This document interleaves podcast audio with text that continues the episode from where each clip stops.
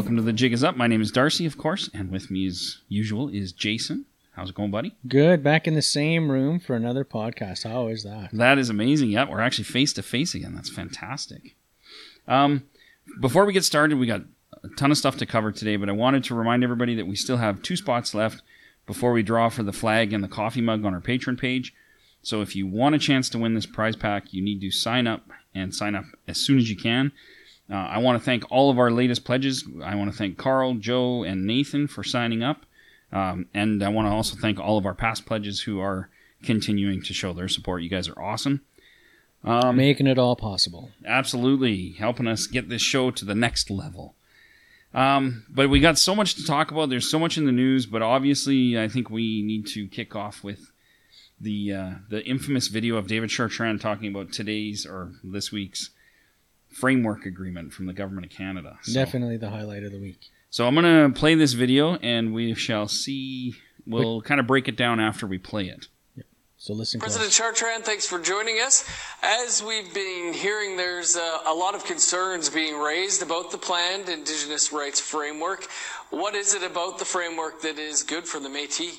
Well, for well, we've been waiting over 140 something years for this day to come, where uh, governments will come into a real, realization that Métis Indigenous, indigenous uh, institutions like ours are governments, and it's very clear they got to treat us in a fashion as governments. Uh, right now, there's still this mindset that uh, we're organizations or bands or just administration or in- institutions.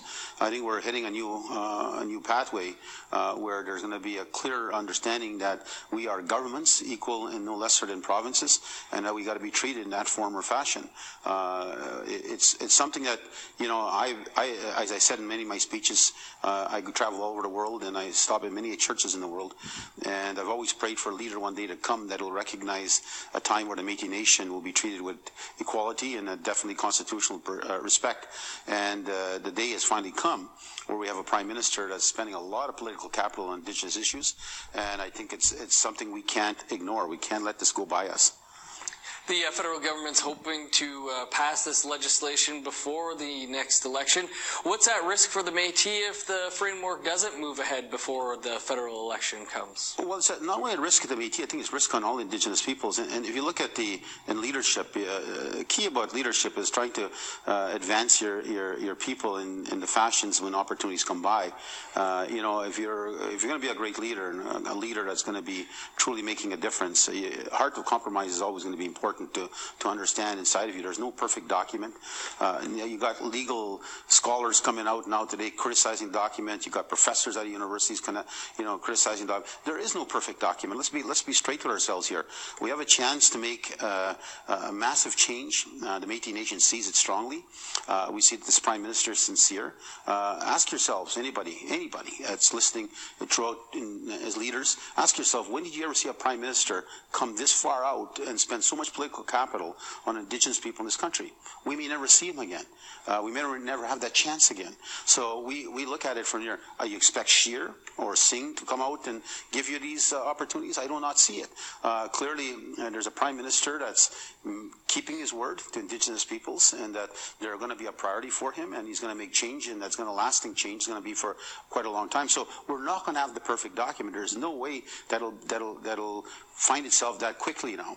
But we have a chance to make change. The Métis Nation is not going to miss this chance, and if First Nations and Inuit don't want to advance right now at this point in time, we're willing to move forward uh, with the government, and and when they're ready to come in, then they'll come in. But right now, the Métis Nation is gearing itself up, and we're looking forward to legislation that'll make it very clear once and for all. We're not a special interest group. We're not an organization. We're not a, a, just an advocacy institution. We're a government that represents our people, protects its rights, and we have a special place in the Constitution and Confederation in this country, and we're going to protect that with everything we have politically, and we will support this Prime Minister where he's going because I've never seen one, and I've been president for 22 years. I've never seen a leader before or during my time that's ever spent some so much cap, political capital and in trying to ensure that Indigenous people find a rightful place in Confederation.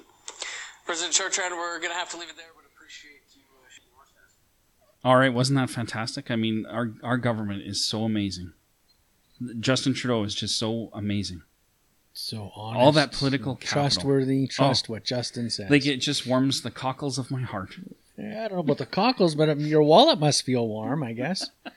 Uh, it- and so, what are your initial thoughts? That's the first time you heard that. To, so far. Yeah, the whole thing through. I mean, eh, honestly, again, it's pretty much a giant face palm experience for me. It's you know Yeah. you're kind of pinching the bridge of your nose. At, at a lot of the things that you know, the very first thing that that strikes me again is the political rhetoric, um, and I guess the biggest thing that one phrase that I really think some is the summation of the uh, the cartel's position is the giveaway that under the cartel, the Métis people are not a sovereign people equal with the crown of Canada the Métis people are a sovereign people equal with the provinces within the framework of Canada.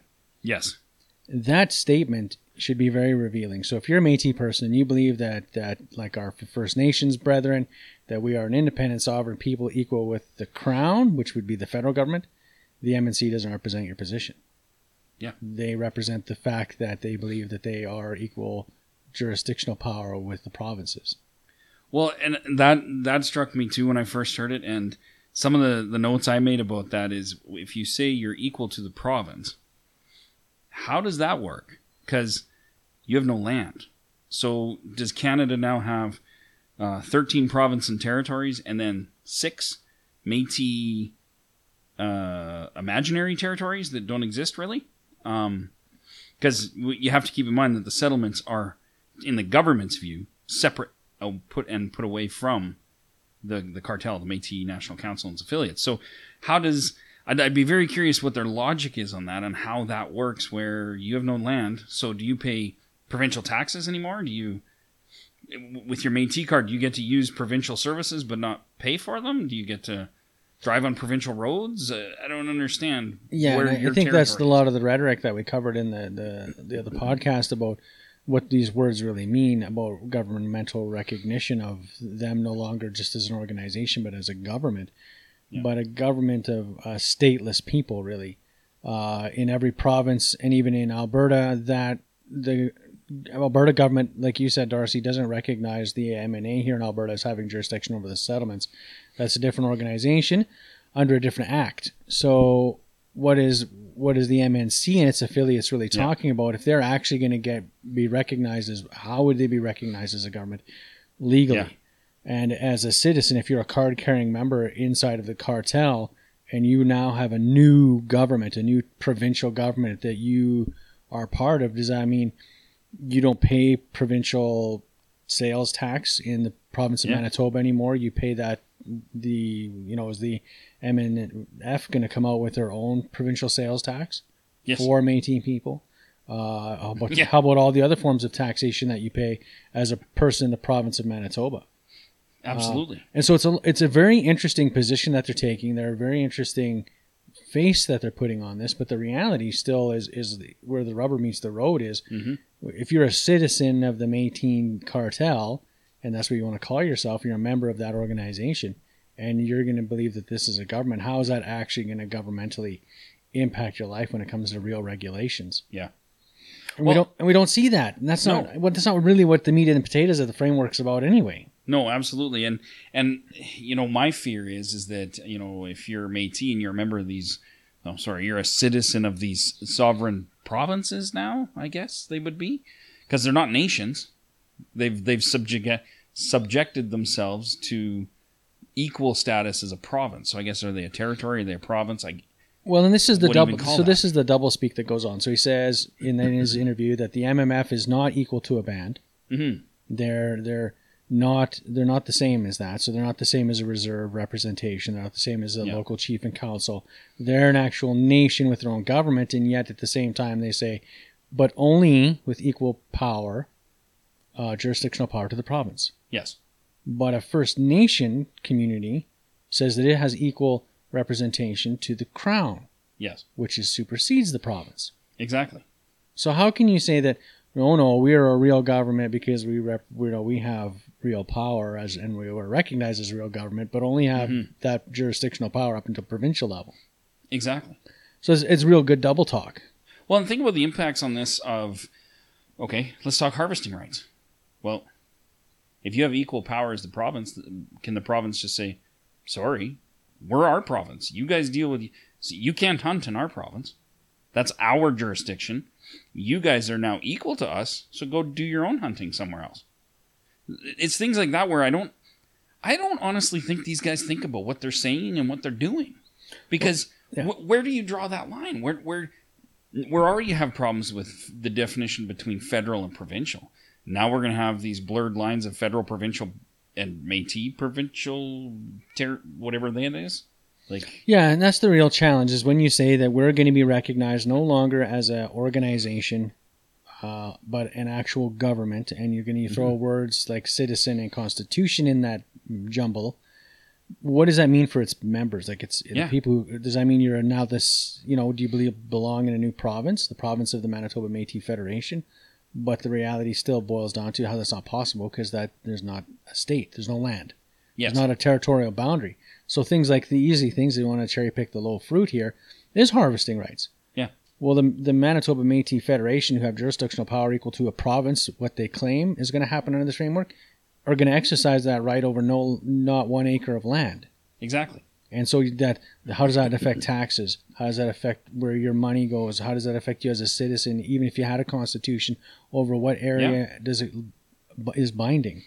Exactly. and it really becomes a framework even if it was all these hopes and dreams were true Yeah. and the government did that and said we recognize the manitoba metis federation as an equal power of jurisdiction legislative power as the manitoba government but it would be over what area Exactly. well none Yeah. so the person if you're a metis person living in manitoba when you get up in the morning you still live in the province of manitoba Absolutely. you don't live in the province of the metis manitoba federation Yeah.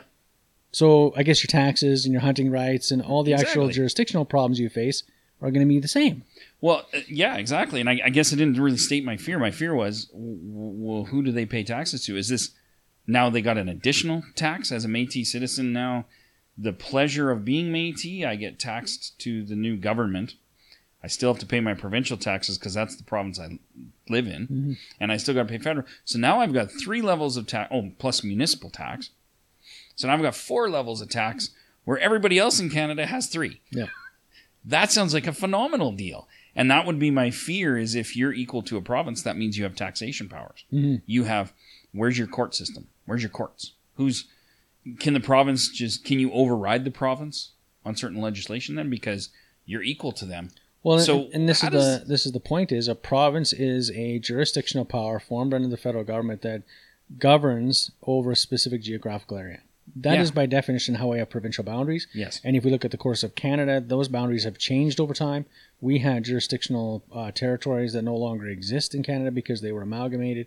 Yeah. And so, w- what is the Manitoba Métis Federation? What would be its jurisdictional power Yeah. over its citizens in their everyday life if they were truly going to be recognized as a government? Exactly. And, you know, we covered this extensively in a, a couple episodes Mm-hmm. ago, talking about, okay, so now you're a new government. Congratulations. Where's your land? Well, let's say they give, they say to the Manitoba, okay, we're going to cut out this chunk of Manitoba for you. Does that mean you get, if you don't live there, you don't get to be a citizen? What about your citizens on the East Coast that are Red River Métis? Have, do they, are they paying taxes now to the Manitoba go- Man- Métis Federation?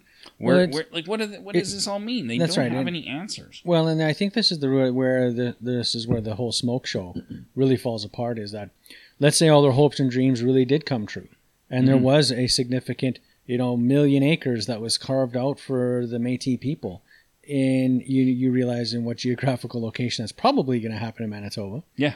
Um, The place where nobody lives. well, it has to be somewhere where the population density is low, where your Yes. the Manitoba Absolutely. province has already done a significant amount of resource exploration and is confident that the province itself, the, you know, the health and well-being of the Manitoba province, isn't going to be jeopardized by the loss of that land. Exactly. And so, then it befalls down to the Métis people. Yeah. And this is really where the rubber hits the road. Is all your hopes and dreams are finally realized. There's a million acres. Your th- only deal is you have to move Mhm. there. Yeah. So your home, your job, your kids, your school, everything like that is now on the line. Are you going to be staying Canadian or are you cashing in all your chips to move to this new frontier governed Exactly. by this jurisdictional framework? Exactly. And I think Exactly. that's that's where people, Métis people, really gonna have to look themselves in the mirror and ask, what are what are we fighting for? Well, and if they become provincial, what's the purpose of the Métis National Council at that point? Because their purpose was to be federal. Do you, if you've, if you're a province, you've already got a seat at that federal level. Hmm. So what do you need the MNC for? Have they made that redundantly useless now? Well- because why would you? The, if I'm as at the same level as Premier Notley, why do I need a third person in that frame? In that Well, and let's say that happens among all the Western provinces. So Yeah. you're looking at the same thing in Alberta, Saskatchewan, and Manitoba. We're already seeing the same thing taking shape Yeah. in the Northwest Territories. You're going to have a first ministers meeting of provincial Métis equals. What the heck is the, the National Council for? If Métis people, by definition, are national, they're now provincial. exactly, exactly. I mean, there's I no, guess it's good because it frees up another, you know, few million dollars in budgetary well, expenses. yeah, it would certainly free up some money for these new provinces. But uh, yeah, no, it's just a very that was that thing struck me from what he said that I just. I, I actually had to pause the video and think about that for a minute. Like, oh yeah, you God. really have to digest that. Yeah. that, that is such a a, a whole. Uh, I mean, you want to talk about politics, you want to talk about showmanship. Yeah. there it is. You want to talk about a leader trying to sell his organization, a you know a CEO trying to sell his Yeah, yeah. shareholders uh, a good platform. That's the number one reason you'd Yeah. invest is because this is a sales pitch. The other Totally. thing that struck me out of that was the whole conversation about how the Trudeau government is now the be all and end all. This is our one shot, Yes. only hope. Yes. This will never come again, maybe till Jesus returns. Opportunity for the Métis people to cash cash in. Like this is your all in poker hand. Call it as you see it, you know. Yeah, if he just grew a beard and wore sandals, I think that would probably make this even just a little bit better. Yeah, I, I really Yeah. think this is the second. He has it really is the second coming of Trudeau, isn't it? Like right, oh, wow. and and he spent so much political capital. Mhm. I mean, come on. How many times did he say that? Yep. Oh yeah, like, like at least twice, I think, maybe even three times. What I oh, there goes the air conditioner. What I really think is interesting about that, though, too, is when you think about what he's saying is he's saying we may never ever see this again. So you're you're fear based leading. Hmm. What leader of a corporation, a province, uh, a country, a, a Girl Scout group, um, a charity, what leader leads from a position of fear and and and like almost um, well, like, th- there is only one kind you know? of leader that does that, yeah, and it's not a political leader. You know what kind of leader leads like that? It is a corporate leader. yes, It's it's one of the old, oldest oldest corporate tactics that we know of, right? And that is scarcity tactics. How do you create demand? How do you create people to buy into what's going to happen next? Is through the promotion of scarce inavailability, right? Something being scarce. You know, the language that this will never come again, this will never happen again.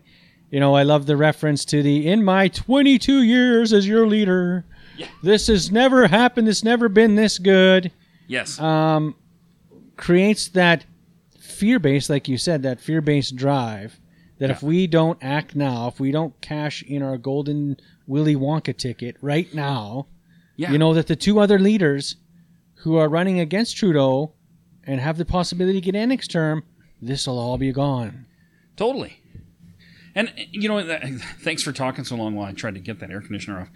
Uh, the thing too is, I mean, this speaks huge volumes to how they've operated for years with the threat of funding and no funding and funding and no funding. Because in in that sense, I totally understand his fear. But if you want to run a province now, how can you run it based on fear?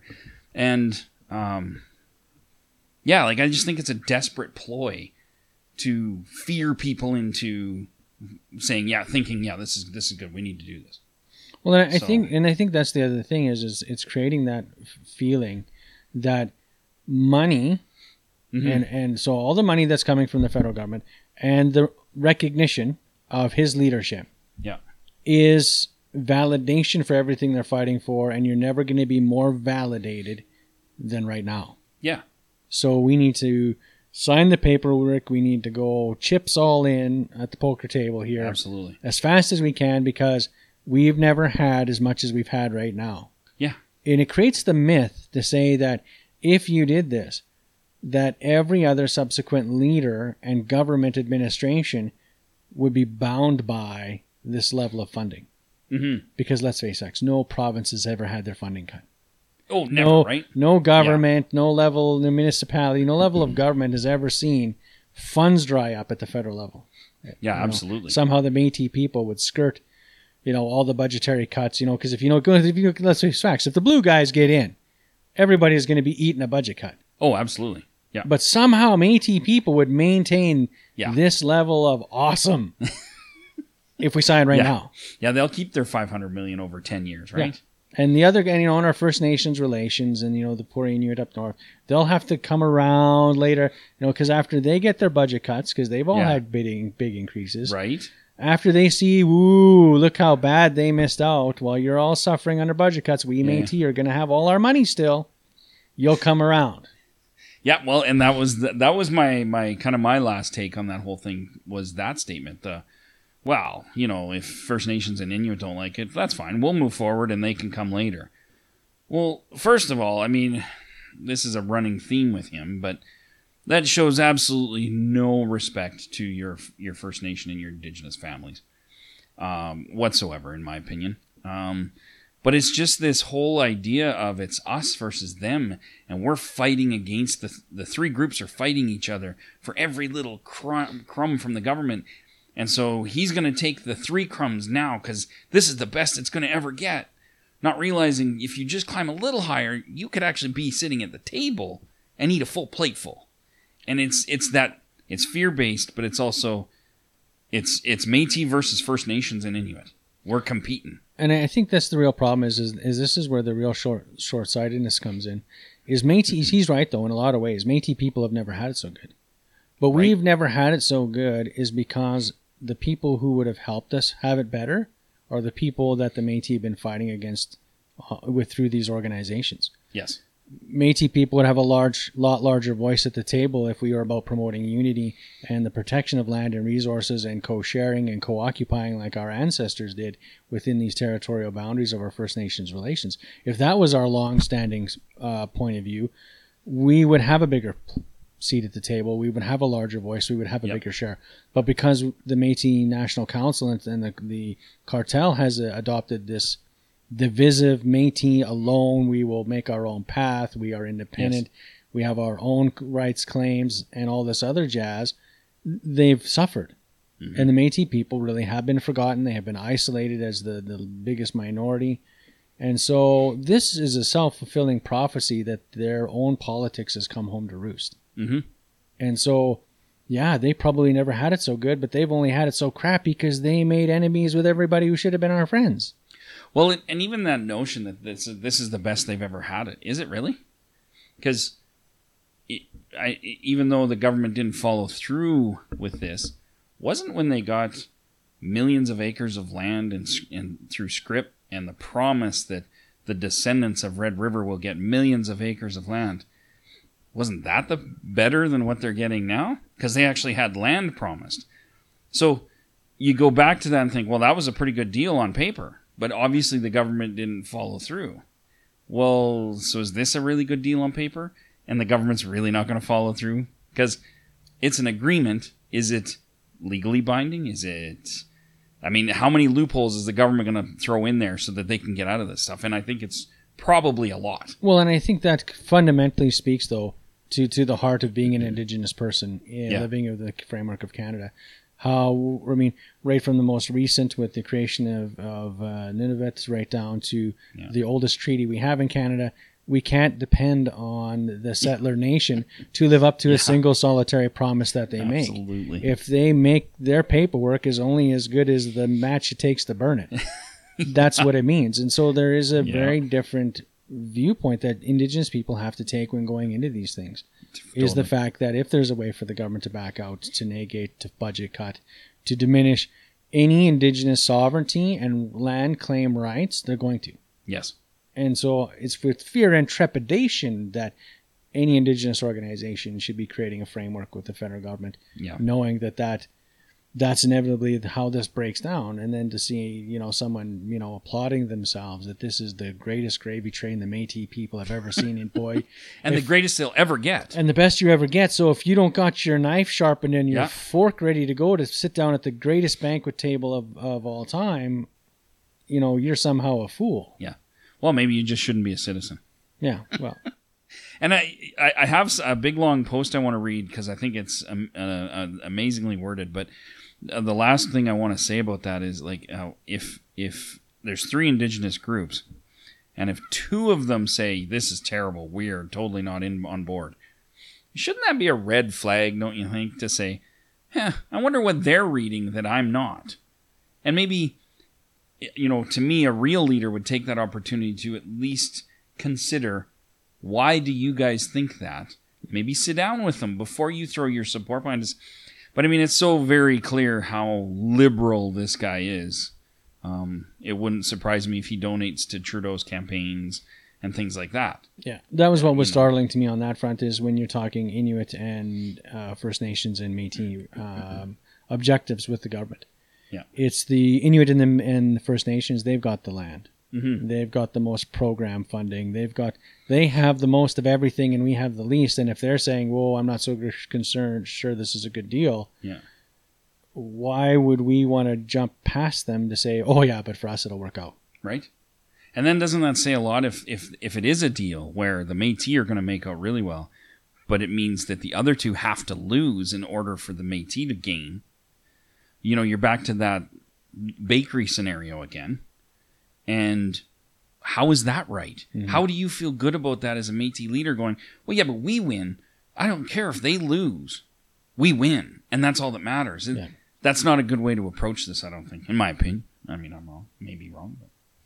So I wanted to read this. Um, it's a kind of a long post, but I want to read it all. Um, and I'll, I'll say the name of the guy who, who posted this, but it was posted on Facebook. And he said uh, Indigenous people in Canada must reject the reconciliation and recognition of Indigenous rights agenda being aggressively imposed upon us. The history of Canada's Indigenous peoples is a shameful chronicle of white man's dissent or disinterest, his hatred, his deliberate trampling of Indigenous rights, and repeated betrayal of our trust. Since the 1800s, all generations of Indigenous people have grown up under apartheid, a buckskin curtain of colonial government dishonesty, indifference, ignorance, and all too often plain bigotry. Now, at a time when our fellow Canadians consider the renewed promise of the just society rhetoric, rhe- rhetorical chance of reconciliation and false promise of a nation to nation relationship, once more the once more the indigenous of Canada are betrayed by a program which offers nothing better than genocide. The indigenous peoples of this land must reflect on the past and realize today that the ongoing rabid colonial fetish of cloaked assimilation embedded in deceitful and critical underfunded colonial programs and services, including the misleading reconciliation and recognition of indigenous rights process, all lead to the same targeted destination called genocide. This renewed, updated version of the 69 White Paper must be rejected in its entirety, and Indigenous peoples must unite and focus on protecting, enhancing, and invoking our ancestral Indigenous rights, treaty rights, and land rights and titles so our future generations can survive and thrive off our ancestral homeland for as long as the sun shines, the grass grows, and the waters flow. This means creating and invoking our own systems in accordance with the needs and wants of our Indigenous nations, in balance and harmony with our Creator given laws, which ensure that we and our sacred Mother Earth maintain a healthy, conducive relationship for millennia to come. Indian, Indian Act chief and councils, their colonial co opted and controlled political lobby groups, must be rejected and eliminated and replaced with true Indigenous governance systems based on our historic, participatory demo- democratic systems in which everyone had a valid voice and purpose within our societies. Only then can we live and thrive as we did prior to colonial molestation. Do, doing anything less than this is being complicit in our own demise. And that was quote um, written by Gerald McIver. So that's a whole lot to digest. It's a long quote, but I think it's a stark contrast to what our faithful uh, David Chartrand has said. Well, and I think what he what he really gets to is is the real heart of the matter is if we were talking really about reconciliation, if we were talking about a restoration of relationship, the no framework that the government put forward to Indigenous people, the very first thing that would be addressed is land, Mhm. And instead we are only talking about programs and services. We're only talking about funding. We're only mm-hmm. talking about recognition of organizational structures or constitutions or citizenship, if you want to call it that. Yeah. And there's the fundamental right to our own land that's not there. Yes. So I, I'm fine. You want to make the Métis people your own province? Fine. But then where's the land? Yes. Where where's our territory that I could move to to you know make this brave new world for Métis people? Where Mhm. is it? And the Yeah, yeah. reality is, in every document, it doesn't matter which one they signed, there isn't, and that really goes to prove the point. This is about assimilation to make the Métis people fall within the framework of the Constitution as just a self-governing minority group, and we have Yeah. no land base. We'll remain stateless. Exactly. Well, and what changes? Like, what really changes for the Métis Nation being recognized as a uh, equal to the province? So what? You like you said, you're still not going to have land. You're still going to have to ask for everything. You're still going to have to fight for things because it's not like the provinces just get the easy street. They're constantly fighting and arguing with the federal government. So now you're just still doing the same thing as you were doing now, only they pat you on the back and call you a province. Like again, it goes back to that the rhetoric of, of words Mhm. and the courts recognizing that you can call yourself a nation. That doesn't really make you one. Yeah. Okay, well, so now we're the Métis Nation, which is actually a province. So we're not really a nation. We're the Métis province now. But what does that mean? Okay, so we'll get some land. But what, like, it, you're still fighting for everything you have to get. Yeah. You can't exercise your rights without permission. You can't exercise um, your treaty. You, we have no. We're not treaty people, Métis people. I mean, we all are treaty people that have in the territories that are treaty. But hmm if Métis people aren't on the Treaty Seven, whose treaty rights am I exercising as a Métis person? Yeah. So, uh, but then an interesting discussion is: Does then that, if they get recognized as a province, does does that open them up to constitutional lawsuits, just like the provincial and federal government? Well, but I, think that's the point of assimilation. Once you Mhm. recognize the Métis people as having their own government, and however that shakes out, then all the laws that govern that govern every province govern the Métis people. Absolutely. You, you fall within the federal framework Yes. for peoples governed in Canada, and so the crown maintains its supremacy, and Métis people fall under this the sovereignty of the crown. Yes. And So I- what we're squabbling over now is the same thing that that we've always been squabbling over is provincial jurisdictional rights. Absolutely. Well, and, and I think what they don't, and maybe they don't realize it, maybe they don't think this way, maybe they're just greedy, which I suspect. But it opens you up. So we're going to do a review of our Métis citizenship. When, sorry, you can't do that. That's unconstitutional. I have the right to like that goes against my charter rights now. And if you're a province, which means you're a government, Mhm. you're now subject to the privacy laws. You're now subject to the constitutional challenges of all your laws.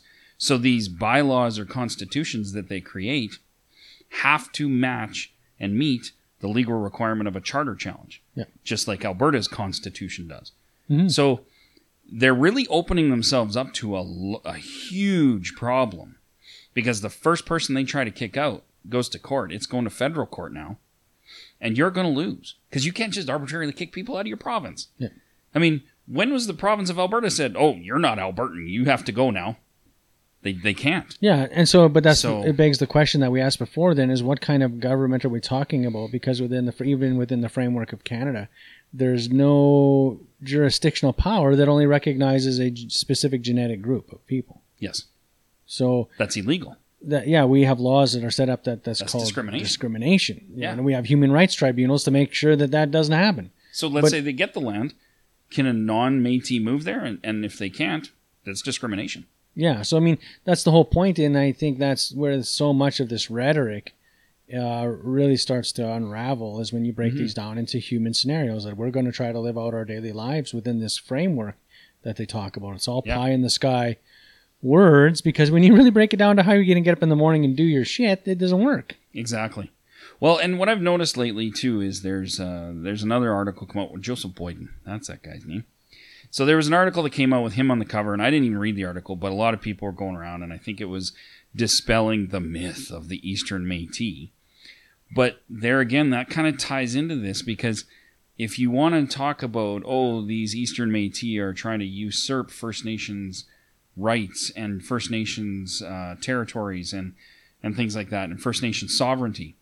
What is the Manitoba Métis Federation just done? They've tried to usurp all of those First Nations who, in the province of Manitoba, whose traditional territory that was. The MMF is now saying, "Oh no, we're more important than you because we're a province now. So you guys are bands. We're a province, and that's why we signed on. So does that give them authority over First Nations of those traditional territories? I think in their mind it would. So who's us- who's more of a threat to First Nation sovereignty right now? Yeah, well, we've seen the the MNC has categorically stated across just about every jurisdiction in the West that it has rights to the land, um, and so the re- reality is, out. We've even seen that within the creation of the settlements here in Alberta. There wasn't a negotiation with the Cree nations there No. about who those land, the amount of land, where that Yep. land was going to be. That was strictly a negotiation between the the Métis powers that be and the provincial government Yes. and that has what has been this long-standing fight in the West is the the fight over land. Yep. When the Manitoba Métis Federation won its Supreme Court case challenge, uh, uh, showing that the federal government was negligent in the issuing a scrip, land was promised. Now that's what the court said is that you know the honor of the crown was not met, and they're going to have to someday pony up. Mhm. But I guarantee you, that's the real problem that's going on here. Is that in the West, the Manitoba Métis Federation is looking for huge acreages Yes. uh, within the provincial boundary of Man- what is now Manitoba, with no consideration to traditional First Nations territory. Absolutely. So, this is another mythical conversation that goes only to the narrative of what these, you know, self-proclaimed governments with Métis citizens talk about, and you know, to to fearmonger. Uh, honestly, Mhm. what's going on in the east? Somehow, Eastern Métis people are a threat to who? exactly. Because again, zero funding. Again, and again, it's real double talk because yeah, so on one hand, the federal government recognizes the Métis government in the in the West, and that's that's valid, and yet the federal government also recognizes that Métis people exist in the East for section purposes of Section ninety one, yes. and that's invalid. Yes. So, so so the government that recognizes you, good, government that recognizes them, bad. hmm But this is the same people we're proclaiming as we've never had it so good, Exactly. except for over there because that's really bad. Yes, and you know they're trying to usurp you know uh, First Nation hunting rights over there or co-op them, but that's what you're doing in every province that you're in because you're not negotiating with First Nations on that. Well, they're trying to they're a threat to First Nation sovereignty.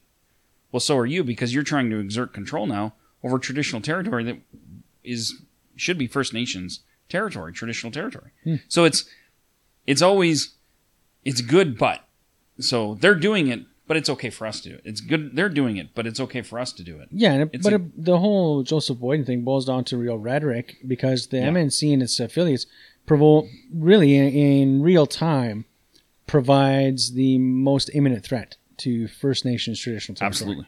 There's Yep. In the East we can argue it, we can we can bat it back and forth, we can talk about self-indigenizing people, which there probably are, but the reality is, as it stands right now, there's not one group in the East that poses a threat, a real threat in court or Yep. in government negotiations at any level for actual land. Absolutely. Not not in Nova Scotia, not in Nope. Quebec, not in New Brunswick, not in Ontario, not in Quebec. Does any single organization it pose a real legal threat to getting land Yeah. that belongs to First Nations? Absolutely. That can't be said of any organization in the West. Exactly. So, who is threatening First Nations relations? Who's threatening First Nations territorial claims and traditions? It is not a single person in the East. No, I don't hear any any organization in the East saying we'll sign that agreement too. We'll totally support it. Who cares about First Nations and Inuit? They can come on later. We don't care about them, but we're going to jump on board with that. There's nobody in the East that's doing that. No, but there's no threat to, to in, in First Nations identity, No. to traditional territories. There's there's not one Eastern organization that is like imminently threatening the domain of the First Nations community that they Yes. they coincide with. Yeah. that can't be said of any of the West. Absolutely. I mean, um, you, you see, like, I, I think there is problems in the East with some Métis groups and maybe some self-indigenizing, like you were saying. It, it's not that there isn't problems.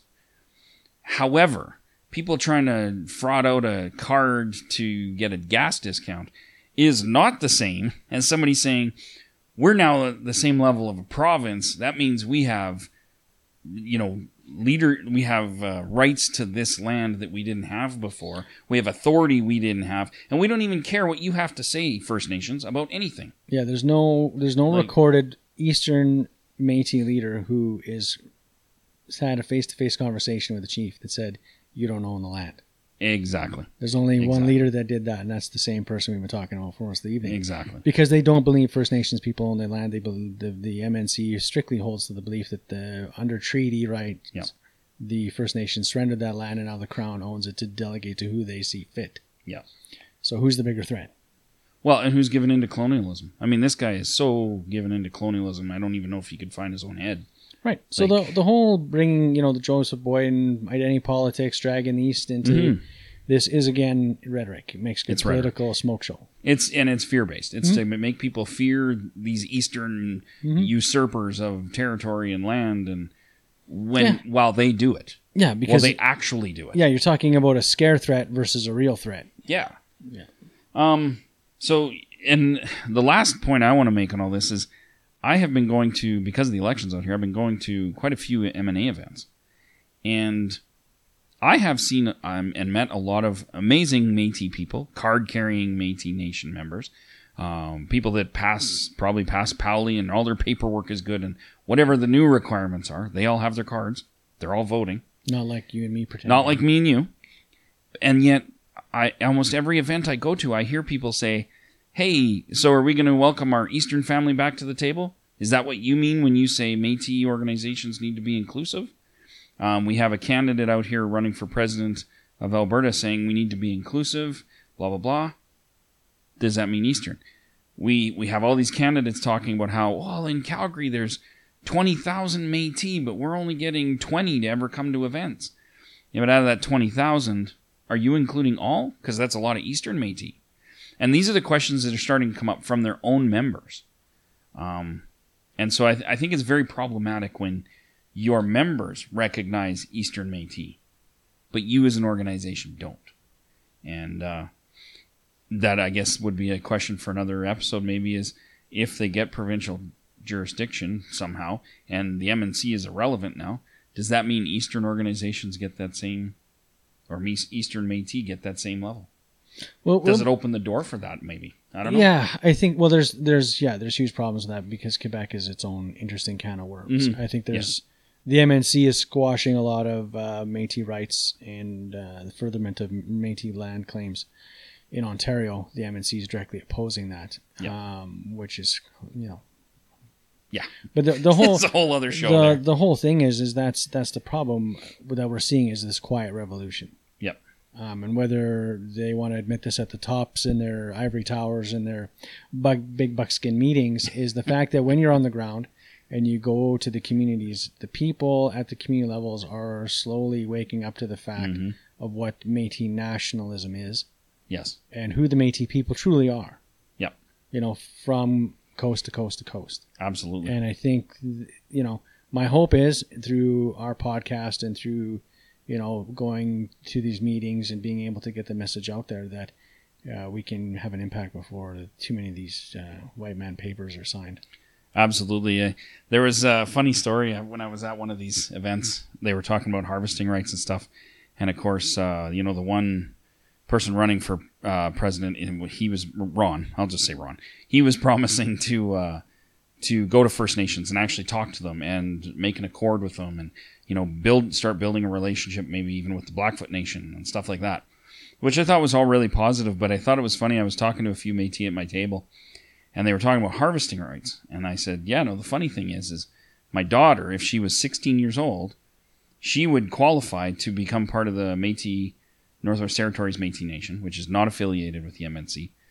But she'd have more hunting rights than anybody in Alberta Mm-hmm. because she can she could then go hunt in a national park, and nobody in Alberta's got that right now. And the looks on their faces like, what? I'm like, yeah, if she was 16, she'd have more hunting rights than you do.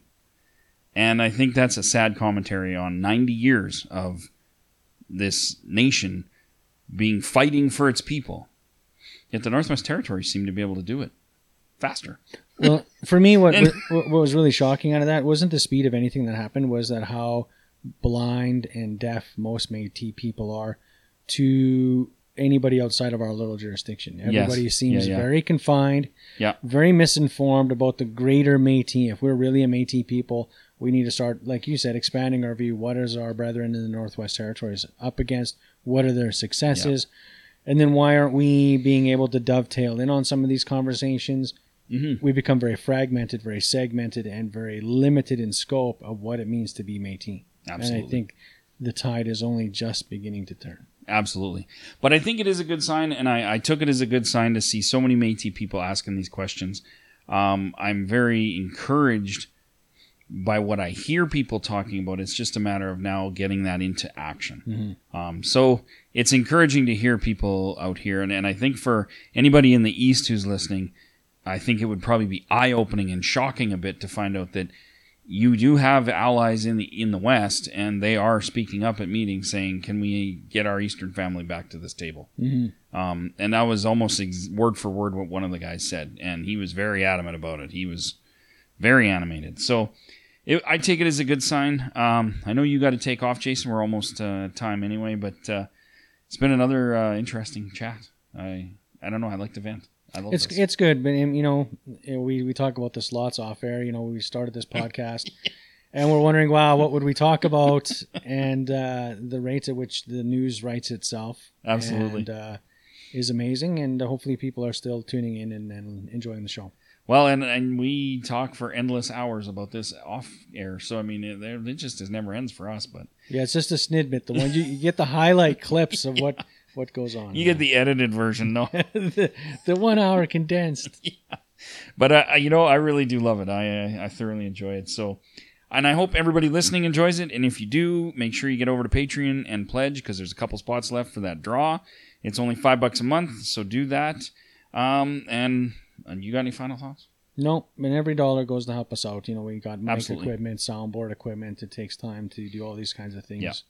You know, Darcy does quite a bit of traveling, so every dollar helps. Absolutely. And I will be going to Victoria in a couple weeks and hopefully getting some some interesting guests for the show while I'm there. So I'm looking forward to that. But uh, I guess until next week, that's it, guys. I hope you guys have a great week. And till then, the jig is up. You are the spark that's starting a fire that will spread across this land. And it will be a fire that doesn't burn, but a fire that cleanses. A fire that ignites in our hearts and creates light. No more living in darkness. Our time